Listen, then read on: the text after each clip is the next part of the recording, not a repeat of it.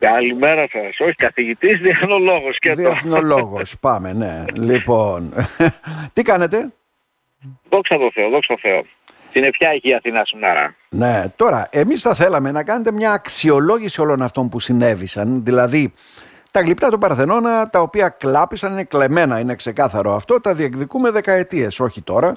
Επί αείμνηστης ακόμα με Λίνας Μερκούρη, έτσι δεν είναι? Και το γνωρίζουν αυτό οι πάντες. Τώρα, να φτάνουμε όμως στο σημείο να ακυρώνεται μία συνάντηση, εκτός από την πολιτική απρέπεια, είναι και προσβολή αυτό ουσιαστικά, έτσι δεν είναι?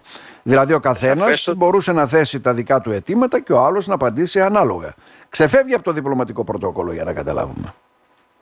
Ξεφεύγει διότι είναι και μια προσβολή απέναντι και στον ελληνικό λαό, όταν προσβάλλουν έτσι τον Έλληνα πρωθυπουργό, τον εκπρόσωπο της χώρας που βρίσκεται στο Λονδίνο, που είχε κλειστεί το ραντεβού να γίνει η συνάντηση.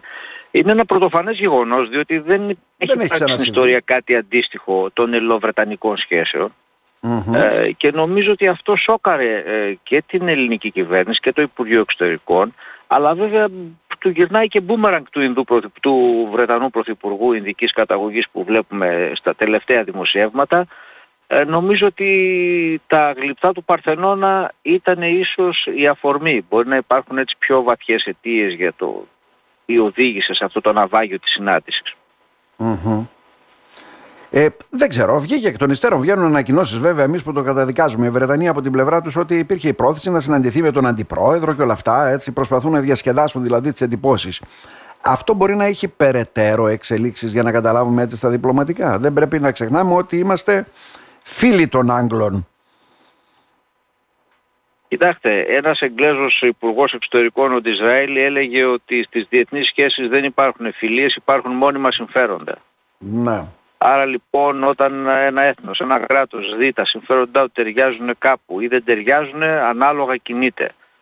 Φίλοι με την έννοια ήμασταν σύμμαχοι, είμαστε σύμμαχοι στο ΝΑΤΟ, ήταν μέλος Ευρωπαϊκής Ένωσης Βρετανική ή το Ηνωμένο Βασίλειο. Κάθε χρόνο περίπου 3 με 4 εκατομμύρια Βρετανοί τουρίστες επισκέπτονται τη χώρα μας. Έχουμε περίπου το 4% των εξαγωγών μας στην Αγγλία, περίπου 300.000 είναι οι Έλληνες που ζουν εκεί, οι άλλοι τόσοι είναι οι Κύπροι, οπότε υπάρχει σχέση, άσχετα αν στις διεθνείς σχέσεις τα συμφέροντα των δύο χωρών δεν ταυτίζονται πάντα. Νομίζω ότι τώρα αυτό που έγινε με αυτή τη διπλωματική απρέπεια, αν θέλετε, με αυτό το φιάσκο, με αυτή την...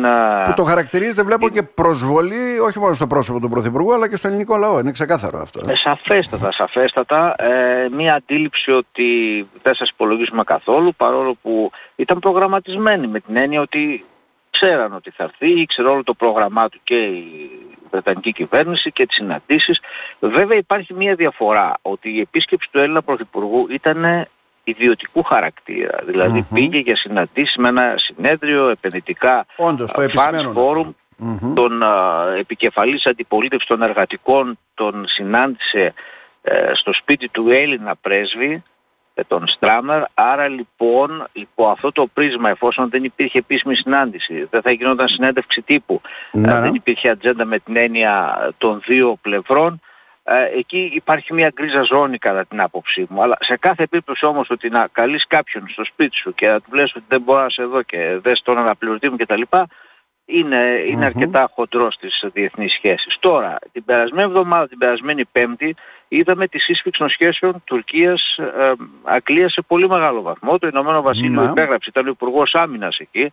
Η Τουρκία επιδιώκει την αναβάθμιση μέσω του Ηνωμένου Βασιλείου όσον αφορά αεροπλάνα, να πάρει έτοιμες φρεγάτες που έχουν οι Εγγλέζοι, να πάρουν κινητήρες για τα μαχητικά. Ναι, από τη στιγμή που δεν μπορεί να το κάνει αυτό με τη Γαλλία και είναι εκτός Ευρωπαϊκής Ένωσης και έχει κακές σχέσεις με τη ΗΠΑ, κάπου θα απευθυνθεί. Απευθύνθηκε στην Αγγλία. Και η παρουσία η Βρετανική στην Ανατολική Μεσόγειο, την ώρα που είναι η Γαλλία εκεί, είμαστε εμείς, είναι το Ισραήλ, είναι η Αμερική. Άρα λοιπόν έχει και μια γεωπολιτική, θα έλεγα, πέραν των γλυπτών του Παρθενώνα προσέγγιση, την οποία θα τη δούμε τις επόμενες μέρες πώς θα εξελιχθεί.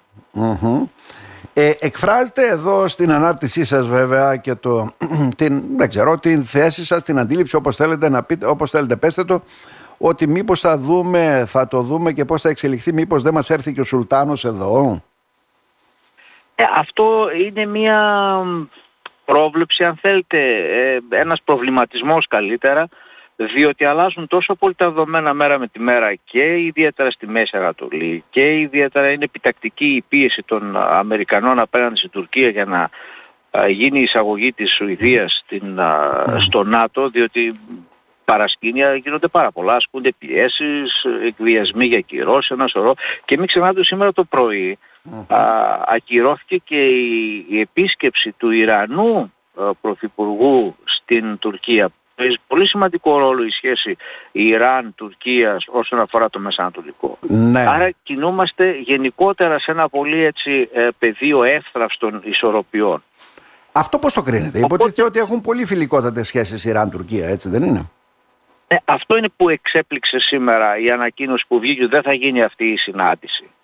Και αυτό πιστεύω έχει να κάνει με τις εξελίξεις που γίνονται κάτω στο Ισραήλ, στη Μέση Ανατολή. Η Τουρκία εντελώς εντός εισαγωγικών έφαγε πόρτα από όλους εκεί, επιδίωκε τόσες μέρες να έχει κάποιο διαμεσολαβητικό ρόλο. Τελικά το όλο παιχνίδι το έκανε η Αίγυπτος μαζί με το Κατάρ και για τους ομήρους. Τώρα ετοιμάζεται και ο Υπουργός Εξωτερικών της Αμερικής, ο Μπλίνκεν, να επισκεφθεί την περιοχή. Άρα περιορίζεται από αυτή την άποψη ο ρόλος των Τούρκων. Και ενδεχομένως όλο αυτό το σκηνικό, είδατε και οι ασκήσεις που γίνανε αυτές τις μέρες και για την αποστατικοποίηση του νησιού της Ικαρίας, η Τουρκία δεν θα αλλάξει τη γραμμή της. Ας μην γελιόμαστε. Μάλιστα. Εμείς μπορούμε να επιδιώκουμε εντός εισαγωγικών να κατευνάσουμε το θηρίο, αλλά η πραγματικότητα είναι εκεί. Γι' αυτό έγραψα αυτόν τον προβληματισμό ότι μέχρι τις 7 του Δεκέμβρη μπορεί να γίνουν γεγονότα που μπορεί να έχουμε και τη συνάντηση. Μάλιστα. Για να τα δούμε, κύριε Μήτσιο. Τα πάντα δηλαδή μπορούν να ξεκινήσουν από τα... Θα μου πείτε εδώ ξεκινήσαν παγκόσμιοι πόλεμοι από μια δολοφονία ή οτιδήποτε άλλο. Καλά, είναι βαθύτερα πάντοτε βέβαια τα αίτια και αφορμές και όλα αυτά, αλλά πολλές φορές ψάχνουν να βρουν κάτι έτσι για σήμαντο αφορμή να ξεκινήσουν μια υπόθεση, κάτι, οτιδήποτε. Έτσι. Δηλαδή και είδατε τις προάλλες και στη Γερμανία με την επίσκεψη του Τούρκου Προέδρου. Δεν αντέδρασαν, παρόλο που σχεδόν τους το είπε κατάμουτρα ότι είστε ευαίσθητοι απέναντι στο Ισραήλ για αυτά που κάνετε στους... Ιμπεριαλιστές, ολοκαύτωμα, ιστορίες, αυτά. Οι Ναζί στο παρελθόν, δηλαδή θέλω να πω ότι στις διεθνείς σχέσεις η κάθε χώρα έχει κάποιες θέσεις. Δεν σημαίνει ότι δεν κάθεσαι να συναντήσεις. Το να αρνηθείς να συναντήσεις σημαίνει ότι κάτι πολύ σοβαρό συνέβη στο παρασκήνιο, το οποίο φαντάζομαι θα αρχίσει να ξεδιπλώνεται τις επόμενες μέρες. Κύριε Μήτσιο. Δηλαδή, που είναι αδύνατο να πιστέψω ότι οι Εγγλέζοι δεν ξέρανε τις ελληνικές θέσεις απέναντι στα κρυπτά του Παρθενώνα, ας πούμε. Και ούτε αυτή η δήλωση για τη Μόνα Λίζα ή και τα λοιπά. Καλά, αν τη χωρίσουμε στη μέση και όλα αυτά. Ναι. Νομίζω ήταν η αφορμή για κάτι άλλο. Μάλιστα. Κύριε Μήτσιο, να σας ευχαριστήσουμε θερμά για τα σχόλιά σας. Εγώ ευχαριστώ. Καλή συνέχεια.